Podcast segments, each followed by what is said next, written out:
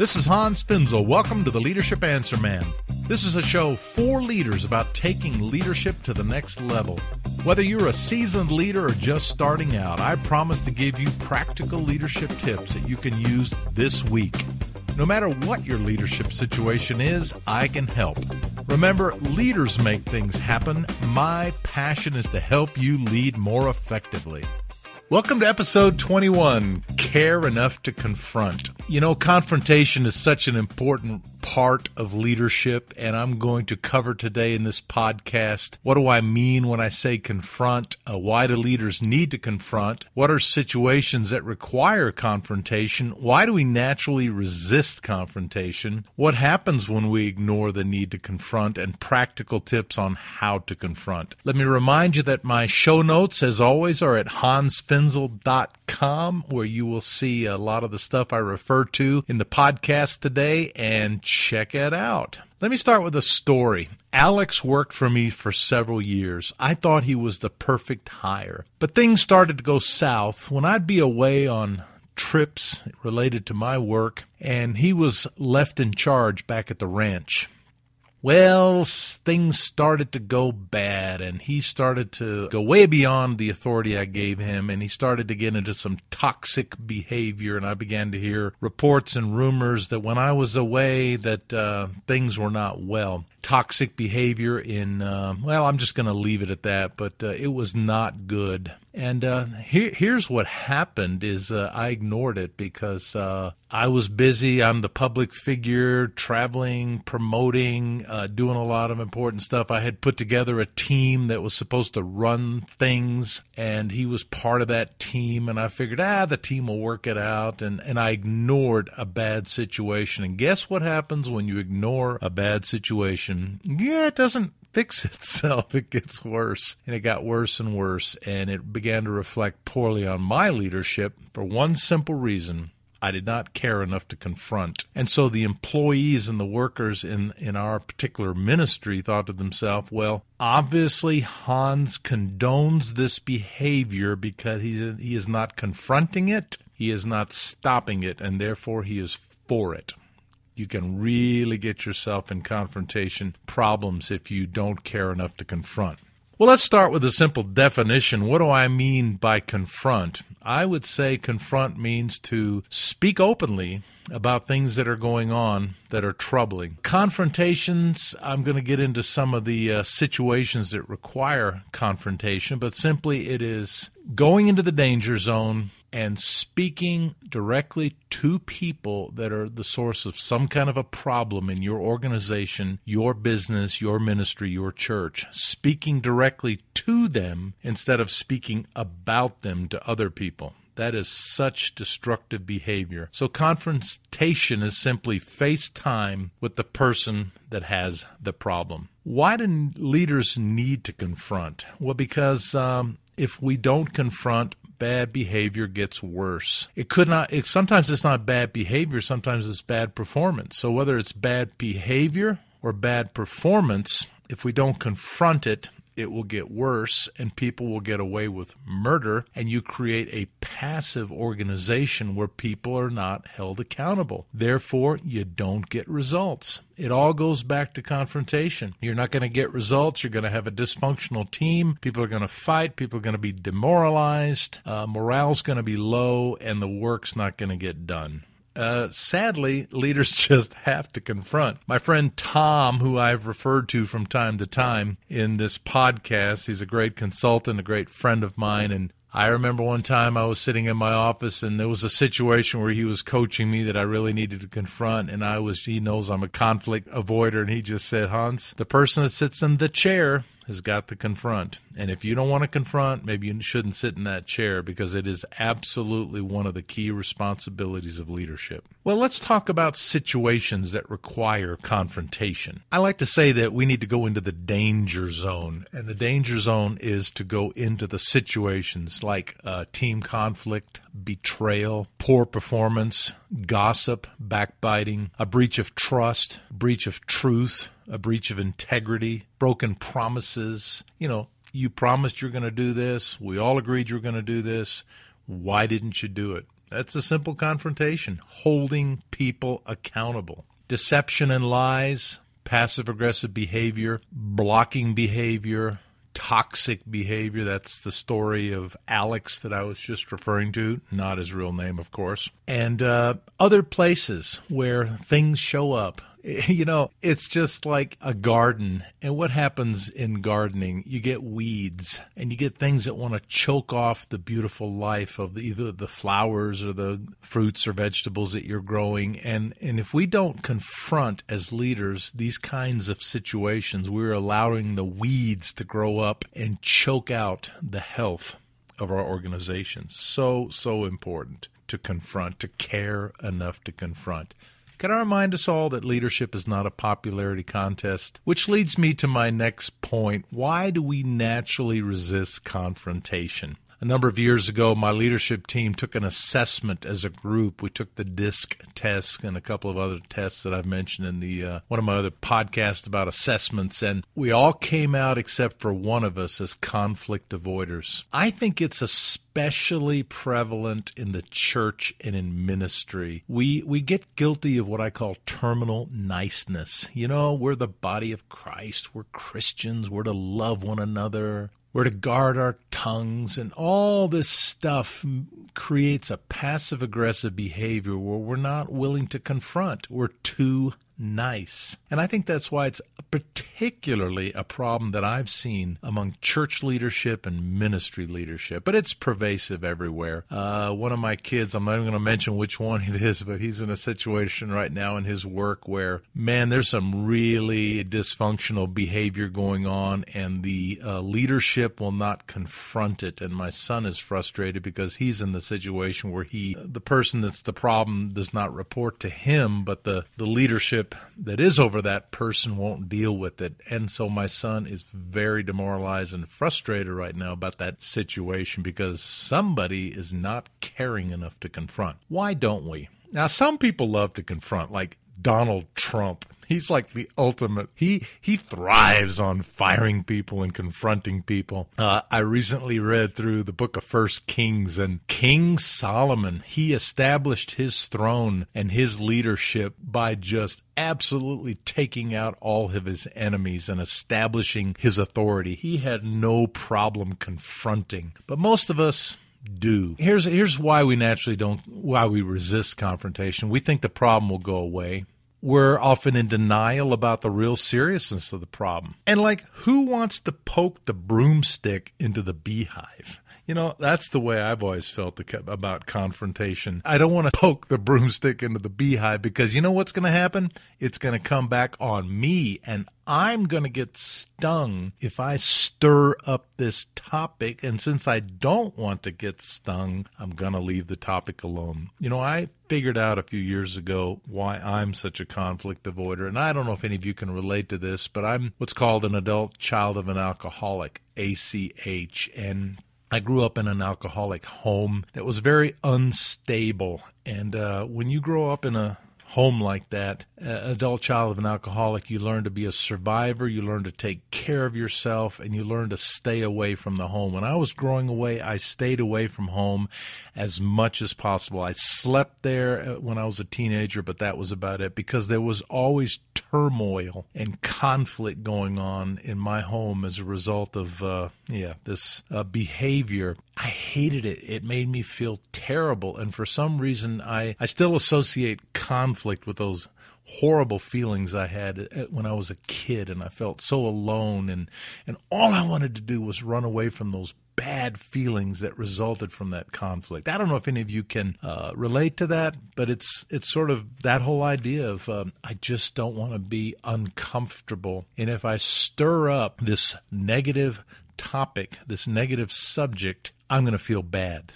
It's going to make me feel bad. Now, see, that's super selfish and that's not servant leadership, but it's very natural and very common. Other reasons we naturally resist conflict, especially in the church, I've already mentioned it, and in ministry, we think we should play nice in our Christian sandbox, so we just let things slide and we let people get away with stuff they really shouldn't get away with. Uh, we don't want things to blow up in our faces. We want to avoid conflict between colleagues, you know, and many of us are peers and we work together as peers. And who wants to call your peer out on the carpet? And uh, you want to be friends. You want to get along. You don't want to talk about that uncomfortable stuff. It's uncomfortable. It creates discomfort. We're afraid of spillage. And, you know, finally, uh, we resist conflict because we want to keep the peace. Instead of being peacemakers, we become peacekeepers. And there's a big difference. We need to be peacemakers, and that happens through confrontation. Well, the next topic I want to cover now as we go on down into this uh, why we resist it so what happens when we ignore conflict what are the results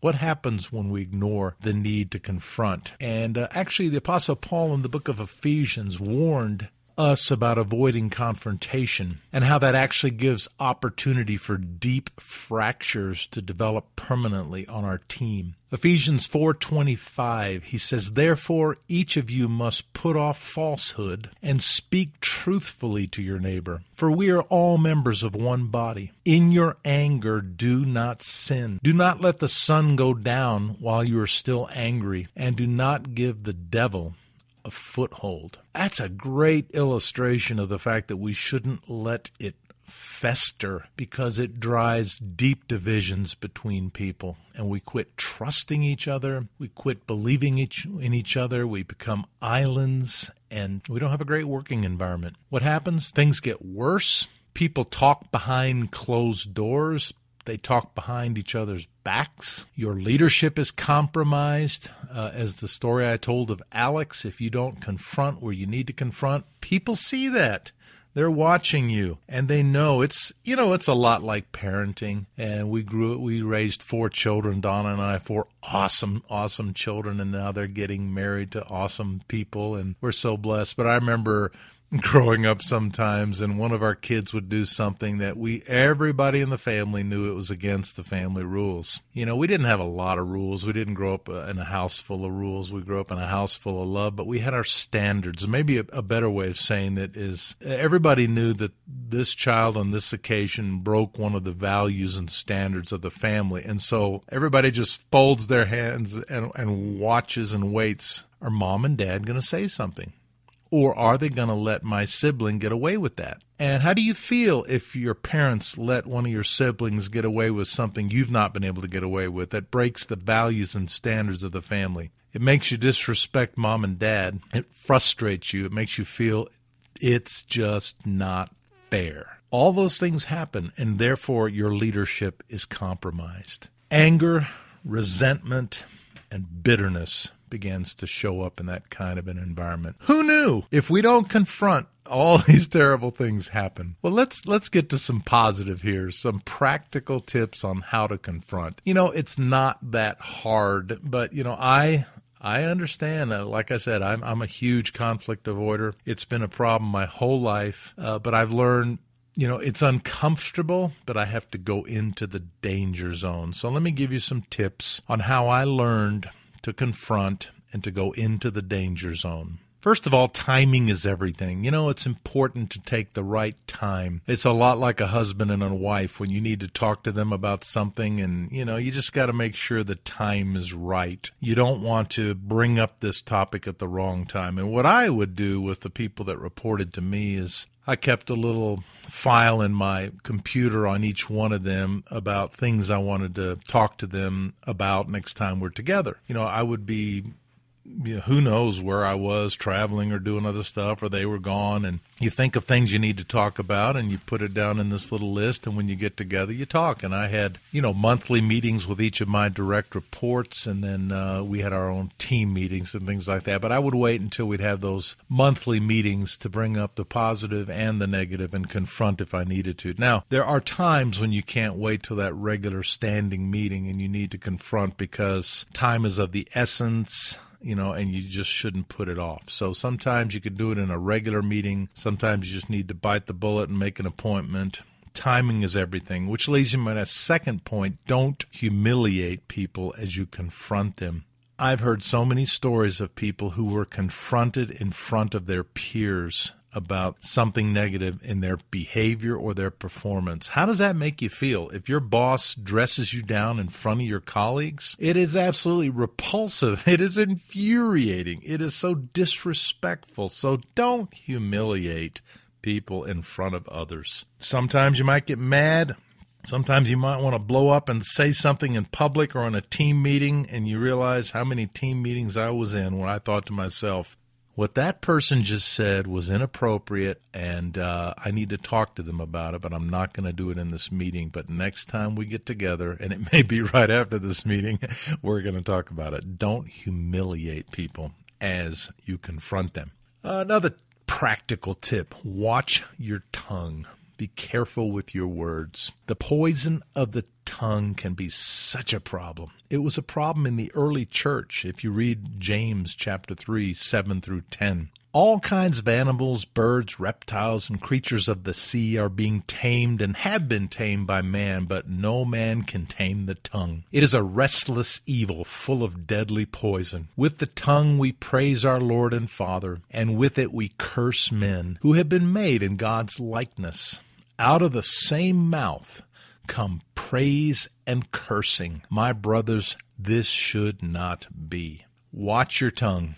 Be careful. You don't have to use offensive, inflaming words when you confront. Uh, have you noticed you can't take words back? Boy, have I learned this in marriage. Just last week, I said something to Donna. We were kind of in a heated discussion about something. Um, yes, it could probably be termed an argument, but eh, probably not an argument. It was just a confrontation with each other about something that was going on in our lives and I let a few things out of my mouth that I wish I hadn't and it just it just were it wasn't like curse words or anything like that. It was just saying things that I wish I didn't say in the heat of the moment, and you just can't pull them back into your mouth once they're out there. So watch your tongue. Be careful what you say.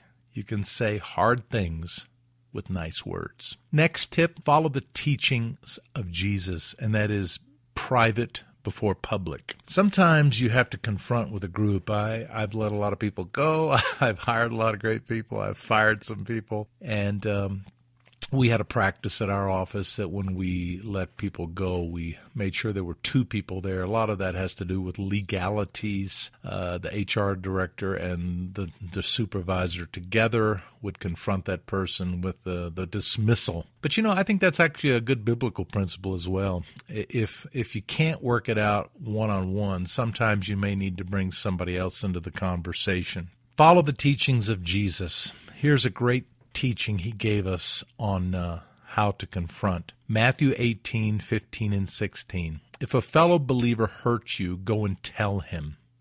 Work it out between the two of you. Wow, isn't that a great verse on caring enough to confront?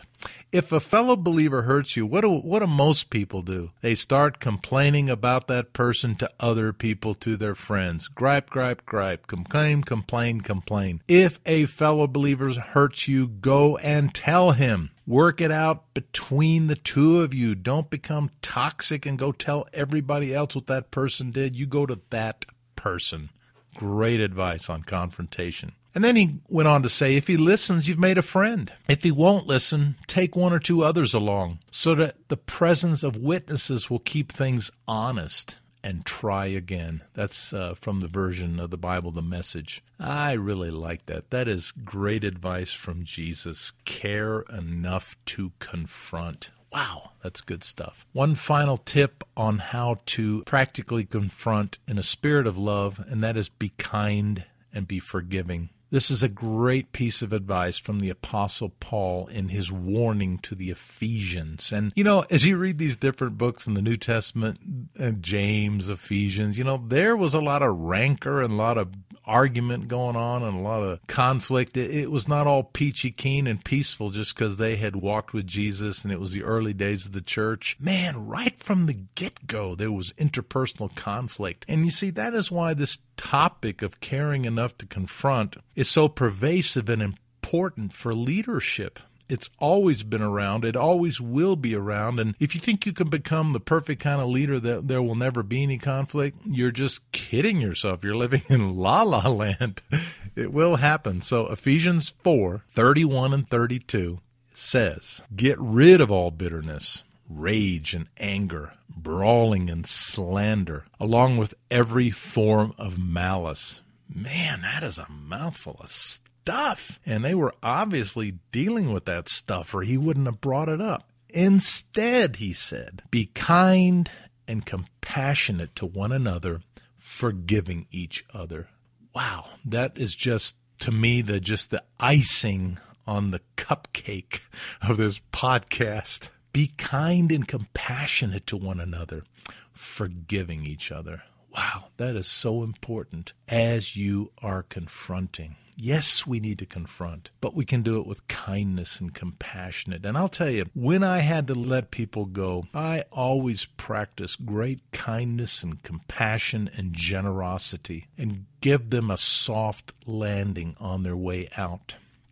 Well, I hope you've enjoyed this show today on caring enough to confront. And I have a show coming up in a few weeks on answering tough leadership questions. Would you please do me a huge favor and send me a tough leadership question? Hey, why don't you try to stump Hans and throw me a, a hardball that you don't think I can answer? Any question, but send me a, a tough leadership question, and I'm going to devote a whole podcast to answering the questions that come come in. Also, I've got an upcoming show with a, an interview with Dan Miller, the 48 Days guy, and this is an awesome interview. I continue to look for new ideas. Some of you are sending me ideas for great podcasts coming up, so please send me your ideas. Just go to hansfinzel.com, and you can go to the contact me tab, or at the bottom of the show notes is also a place where you can uh, contact me or make a comment. Any either way you want to do it, just send me your ideas for a future show and send me some tough questions. The book that I would recommend for this podcast, I've mentioned it before, but I'm going to mention it again The Five Dysfunctions of a Team by Patrick Lencioni.